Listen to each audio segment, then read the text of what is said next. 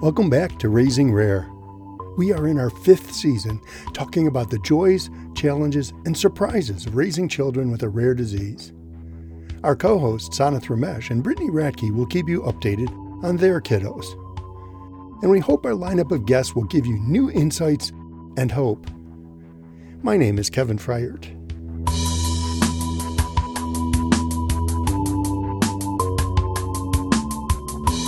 Welcome back to the season five opening episode for Raising Rare. We've had a little bit of time off and we needed to catch up a little bit, and we're really raring to go for the next year. So let me ask you, Sanath and Brittany, what is one word that describes how you are feeling about kicking off the fifth season of Raising Rare? And why'd you pick that word? I'm going to say. Uh, well. Unbelievable. Go ahead. when we started Raising Rare, I had no idea if we would go beyond one episode and a website. And, and now that we are in fifth season of Raising Rare, it's just truly unbelievable. I'm so grateful for um, you, Kevin, and Brittany for making this happen. I love that. I went a little more cliche and went with excited um, as we kind of met over the last few weeks and discussed kind of who we can expect on the show and some of their experiences, I'm just really excited and antsy to meet everyone, hear their stories, and learn more about each of them. I'm actually going to ask a different question.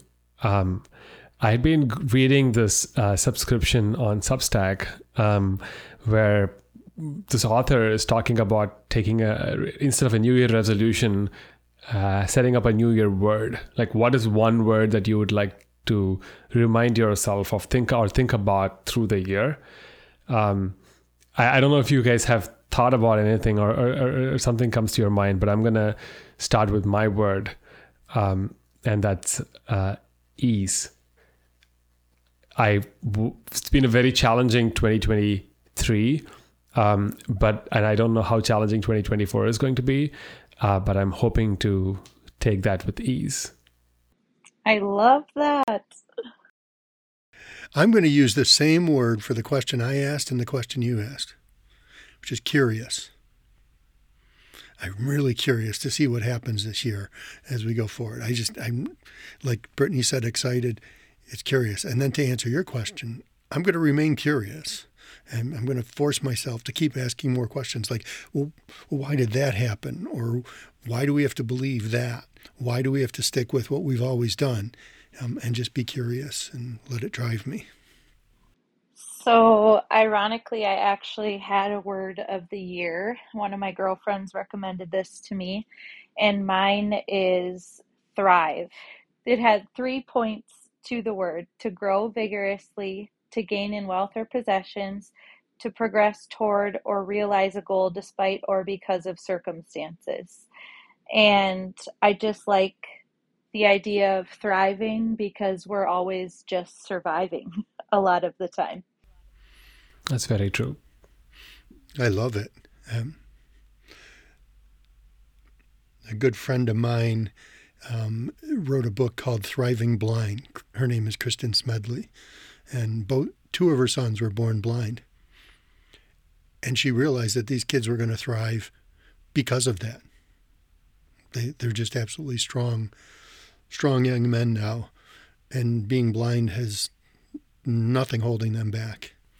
I have Kristin's book. Um, it's it's actually the first book I read after my son got his diagnosis.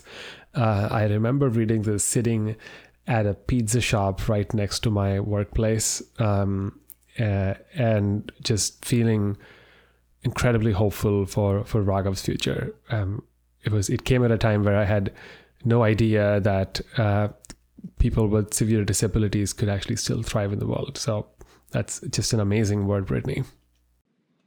Thank you. And now I need to get a copy of that book. So thank you for the suggestion, which was another one of my goals to read more books this year.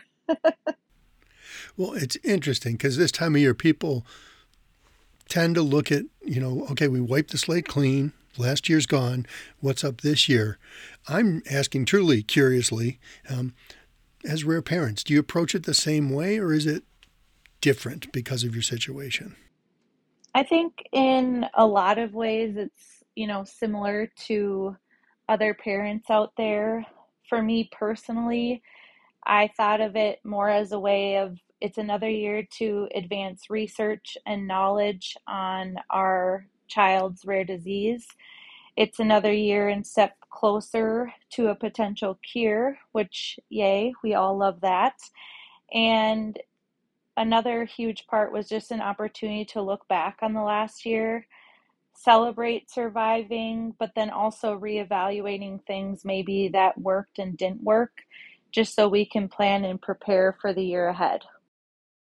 I, I was resisting the temptation of a new year um, because, you know, it's just another day, it's just another year, it's another month.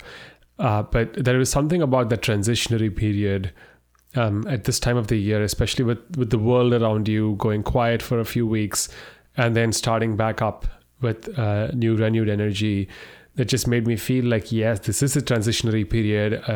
I believe it or not that is what my body and my mind is going through. Uh, and so um, as i was sort of slipping into this transitionary uh, period uh, the thing that kept coming back to me is it's probably going to get more crazier next year. Um, and so, what can we do to prepare for that? How can we handle more challenges uh, in a gra- with grace in a, in a graceful manner? What activities have I been doing last year that I feel now comfortable letting go of?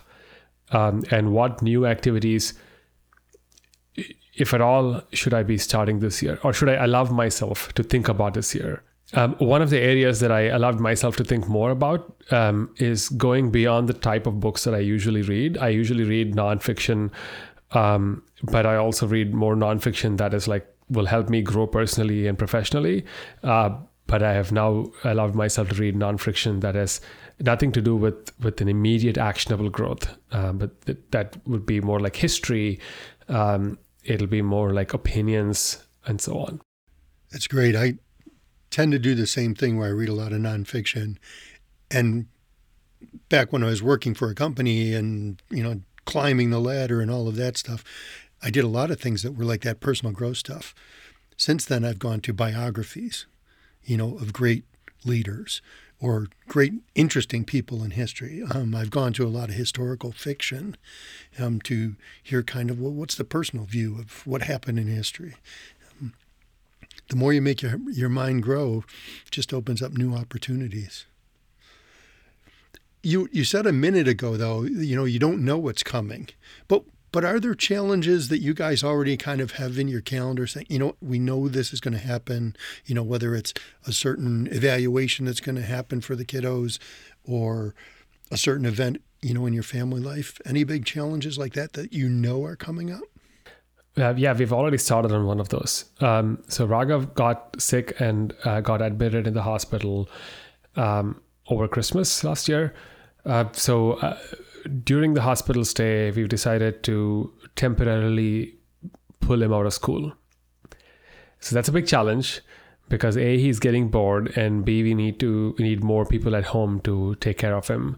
Uh, and I don't know how stable he is going to be uh, at home versus going to school but that's that's a challenge that i know we are bracing for yeah and ours actually does kind of center around both of those things school and hospital um, obviously the goal is always to try to stay out of the hospital so i feel like that will forever be on our list and then next year we are transitioning and looking at different options for evie for the school year. And I think around that is just a lot of unknowns and a lot of anxiety and setting her up for success. And that is already starting as early as this afternoon. Um, we have a call prepping for that. And so there's a lot that goes into that. And I just don't want to miss any steps with that, I guess.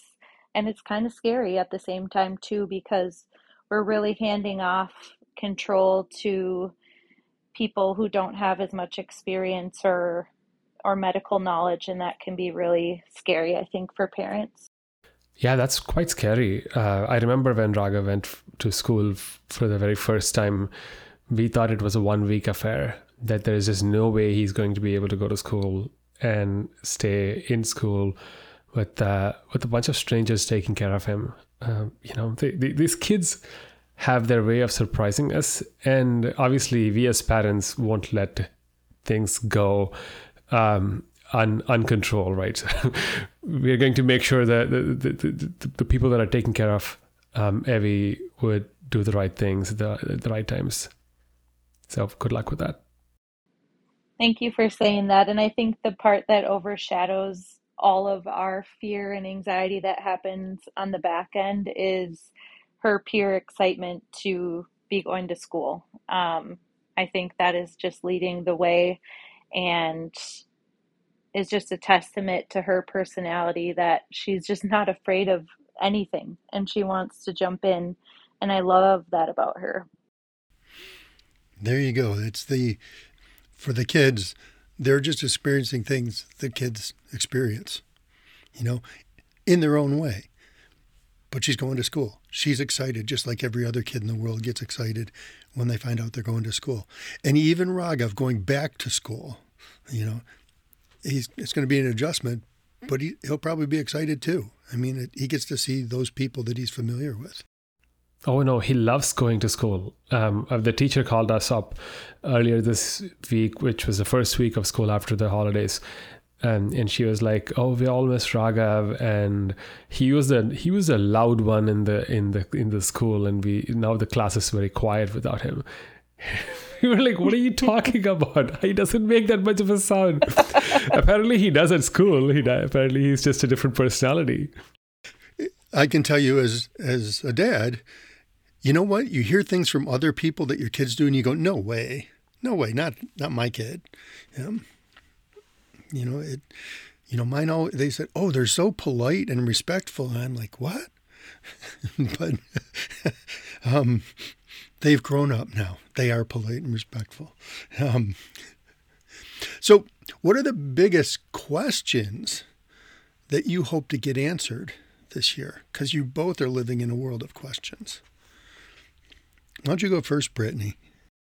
Well, I feel like we're always living in the unknown with open questions, so this feels a little bit tricky to narrow it down just to one thing. But in the present moment, I feel like I want to have the seizure medication type and dosage figured out for Evie and really try to get that under control because it's such a snowball effect. So, in this moment, that feels really important to our family. Like Brittany said, I, I don't ever hope for answers to questions. It's just living with the question seems to be the, the way of life. And uh, so I don't know what this, this year is going to be. I think uh, I'm just excited to see what this year is going to bring us. That's all. As cliche as it sounds, that's pretty much it.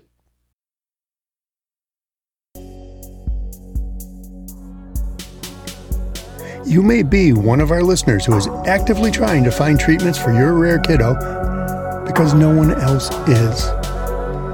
Have you ever felt like just when you thought you understood how to find and develop treatments, there's something new to learn? One more step. Imagine a place you can go to see the big picture and drill down to the details you need today. We at Salem Oaks are building that place. We are calling it the Biopharmaceutical Atlas for Discovery and Development, your self paced guide to understanding the process of medical research and development. We call it the Atlas for short. Each month, we will deliver at least 30 minutes of bite sized micro learning content that you can digest when it is convenient for you. We need your help to design the Atlas to meet your needs. So check us out at www.salemoaks.com slash atlas.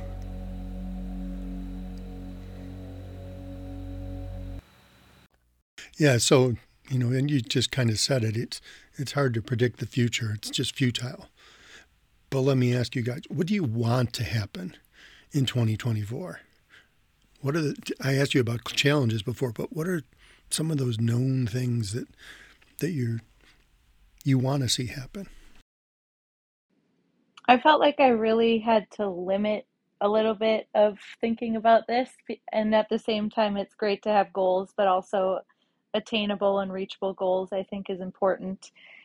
Um, so when I think about it for our family, I mentioned this earlier, but limiting hospitalizations, looking at starting a foundation or LLC for the SET D5 community, which I rolled over from my last year goals. And another huge one that feels important is continuing to work with our geneticist and team on publishing a medical journal for the SET D5 to keep research moving. And those items feel really critical as we continue to see more cases of SET D5 and more critical cases because we are desperate for answers. Uh, the honest answer from my side is I hope Raghav can stay happy and healthy through the end of 2024. Um, that's all. Everything else that we do seems. I, I don't know. I think it's just gotten to a point where, uh, where it, like his health on a daily basis, just like keeping it un, under control, seems like the the only task that we have, and everything else just just time pass. Uh, it's just gotten that complicated. I, I guess that's why I should. I feel like feel like it that way part of all of this is that at times you'll feel overwhelmed like that and that's i'm that's my word not your word but that just you have to just go with it you just have to just let it happen um, and then other times like brittany said she wants to get a publication out it's kind of something concrete um, to, to to kind of go to toward and brittany with your you know big goal of getting a a nonprofit or an llc started you know, those big goals, sometimes they don't happen on the timeline that you first dream up. But as long as they stay in the list, they're still the big goals, um, and they'll get done. You just you just need to keep tiptoeing toward them. There's always a. I just feel like with these big goals, if you as long if you actually keep them on the list long enough, they eventually happen. Um, the the tension is usually should you still keep them on the list or not. Uh, I've also found that once you write them off the list, they happen. Uh, so it really depends on how big of a goal it is. So true. it, it's kind of our ability to, you know, be distracted. It's like, oh, that's not a goal anymore. Let me look at it.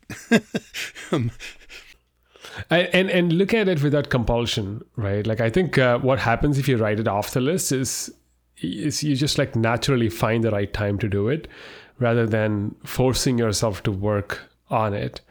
Uh, and sometimes the forcing is a good idea because, you know, if it's off the list, you're never going to touch it. It's just like that hard or um, uncool. But sometimes you just, if it's, if you're just afraid of it, I think writing it off the list usually helps you find the right time to naturally get to it. Or as a joke to put a hard date on it because usually something emergent will happen and then it's not going to happen. So you have to keep it on your list. when I was in the corporate world and you know you have your annual goals and I'd write them out and it was it was not hard after, you know, 30 years of doing it. But what I always found is I'd write the goals and then I wouldn't look at them until it was time that you were told you were supposed to review them. And you know what? You'd nail most of them. Or I, I would, I didn't have to look at them all the time. I had to spend the time thinking about what are my goals, and then I just got off and and got things done, and they were in line with the goals. So it's a, it's a good exercise, but you can't beat yourself up if you don't make them. So what about raising rare? What do you hope we can do for patients and parents in the rare community? What's an aspiration for us this year? I think reaching more patients and parents would be my aspiration. Um, I, I, I think fifth season of a podcast is is just no joke, and you know there might be there might be ten people listening to our podcast, but I don't care. I love you all, and I would love to continue putting something out that makes sense for the ten of us that is that are listening.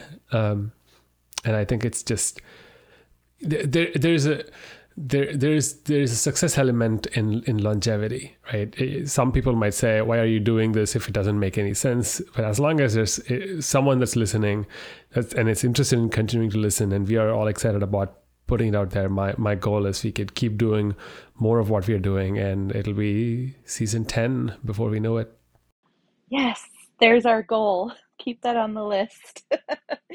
Um I'm in line with that too, and I just hope that we can really continue to be a safe place for rare parents and patients to land and a place to find solace and comfort and relatability because I know that throughout the journey, whether you're in the beginning, the middle, wherever you're at, that's really what we're trying to give. And for me personally, where I really found the connection is where I found a lot of hope and joy and connection.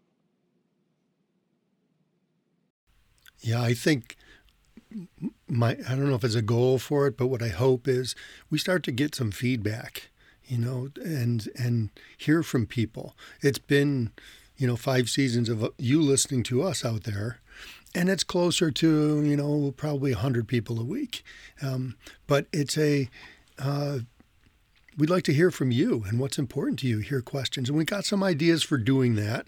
I don't want to spill the beans before we've really figured it out, but we're going to try to figure out some ways to hear your voice more and respond to it. And one of the things, and it's going to lead right into our last question here. Just the other day, I spoke to Ashling Finn, who's a, a mom, and she she's a poet or she decided to use poetry as a way to process being a rare mom. And I had a phone call set up with her, so you know I do my due diligence, and I read both her books in the matter of two hours. Um, and as I read through it and did it kind of rapid fire like that, there's there's probably 75 different poems in there. I felt this this feeling of familiarity. That, that was like you know all the people I've met in the rare community. It was like this is what they're always talking about. Um, and so I have some ideas for how to. We're going to talk to Ashley. I think she's going to be our next guest, um, depending on how scheduling goes.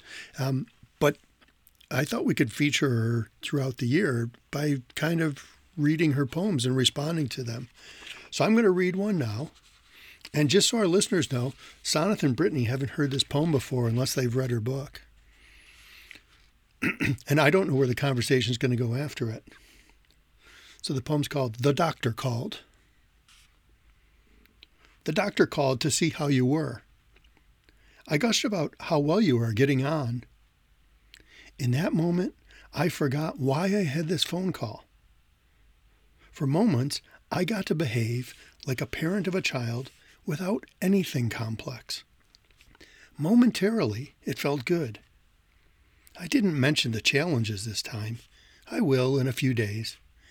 But for now, my little world of denial feels safe. I feel like that every day. Um, when someone's asked me, especially when, when, when someone starts a new call, and uh, they're like, How are you? Um, I'd say, I'm good. And the next thought that I would not say is, I'm lying. But it always feels good to good if someone asks me how how I'm doing. So it's amazing. I totally agree because there are some days when I want people to ask how I'm doing and then maybe give a further answer, but other times I don't want to talk about it. and so a good or a fine is great. Uh, to get through the moment, but I do actually feel like that every day. Let's just live in this little moment of peace when I can get it. Also, the other angle in this poetry is uh, a doctor asking that question. Uh, how often does that happen? I have a doctor who does ask that question. Um, so the situation was my son got his first seizure um, we both Ramya and I were just shaken by it. We had no idea, never seen a seizure before, no idea what to expect. My son is sleeping. We frantically called the neurologist clinic. and let them know this happened. Uh, they said the doctor will call you back. Um, I get a call from the doctor at 6 p.m. that that evening, um, and he was like, uh, "Do you have an iPhone? Can I FaceTime you?" And I was like, "Do, really, do you guys do that?" Um, and I thought it was not HIPAA HIPAA covered or whatever. anyway, he FaceTimed us. Uh, he asked specifically, "Can I talk to both of you?" And the first question he, he asked was like, "How are you both doing?" And I was just like, "Whoa, dude, you are you getting paid for this? Are you okay to ask these questions?" um, and I just felt so connected to the doctor. Right? Um, it it it doesn't matter how qualified you are, um, but every time I meet with a doctor the way he asks questions, he includes us as a part of his care, which is just incredible. That's so profound and gave me goosebumps because it's also someone you want to have on your team.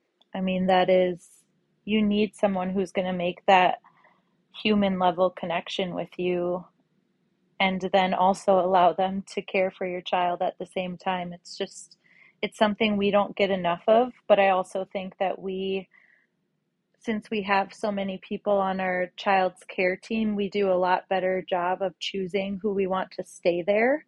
And so that's kind of what that made me think of that we not the same exact situation, but for Evie's it's related to seizures. So our last hospitalization, we had a great epilepsy um, team that was added and it was their level of human connection that made me want to include them on our team going forward.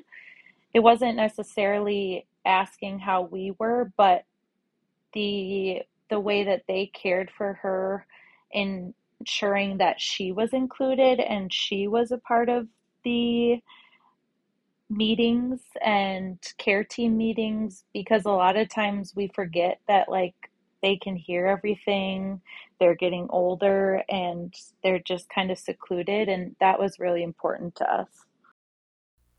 Very few few doctors are able to do that uh, I, I just I, I just wish a lot more doctors would would, would be that empathetic it's it's something that I wish they would put into the training of doctors. They do an awful lot of training, which isn't just medical knowledge. Um, and what you find is a, a doctor who, who's been in practice a long time, and in your case, Sanath, someone who's probably seen lots of seizures in kids, and it doesn't shock them nearly like it does you. Um, they're not comfortable with it, but it's you know they they've seen it, they've got a certain caring maturity where they can say, Hey, how are you doing? And it reminds me, I met the woman who diagnosed me with cancer in 1998. I met her 20 years later on a different doctor visit. Um, and when I told her that she had diagnosed me with cancer, um, she went and shut her door and just wanted to talk. And I could see the difference in her from 20 years earlier when she was like, I've got 15 minutes, we got to go, boom, boom, boom, you need to go to a different specialist. You know, it was one feel. And then it was, let's talk. I'm getting ready to retire. I paint. You know what I paint? You know, and it was just like, wow, that's what you needed when I was freaking out saying, Did you just say the word cancer? Um, so I think it should be in their training. I think it'd be wonderful. Maybe that's something to wish for too, is that we change healthcare a little bit. I, I think that training is called life. I don't think you can get it otherwise. yes, life experiences. Mm. Yeah, I, I, I think yeah, you could yeah, at least. true. I mean, you could. Though. I mean, I, I, that's certainly true, right? Like, um, is there is there a course, or is there a, is there one hour in like a, a, a seven year doctor's training where they're exposed to what good human beings do? Yeah. um, we could lead it. I think, I I think, you guys are really going to like talking to Ashling when we talk to her. Um, because that poem was an example, and the discussion that we just created is just going to flow um, when we talk in a couple of weeks. So. So, thank you very much, both of you, for getting us to season five and still being here. Um, and thank you to all our listeners. Please share this with your friends and anybody who, who could benefit from hearing um, these stories. Uh, we really appreciate you guys out there. Thank you and Happy New Year. We hope you enjoyed today's conversation on Raising Rare. Please subscribe or follow us on your favorite podcast platform. We would love to get your feedback through ratings and reviews. And this week, tell someone that you think would be helped by our conversations on Raising Rare that they should be tuning in too.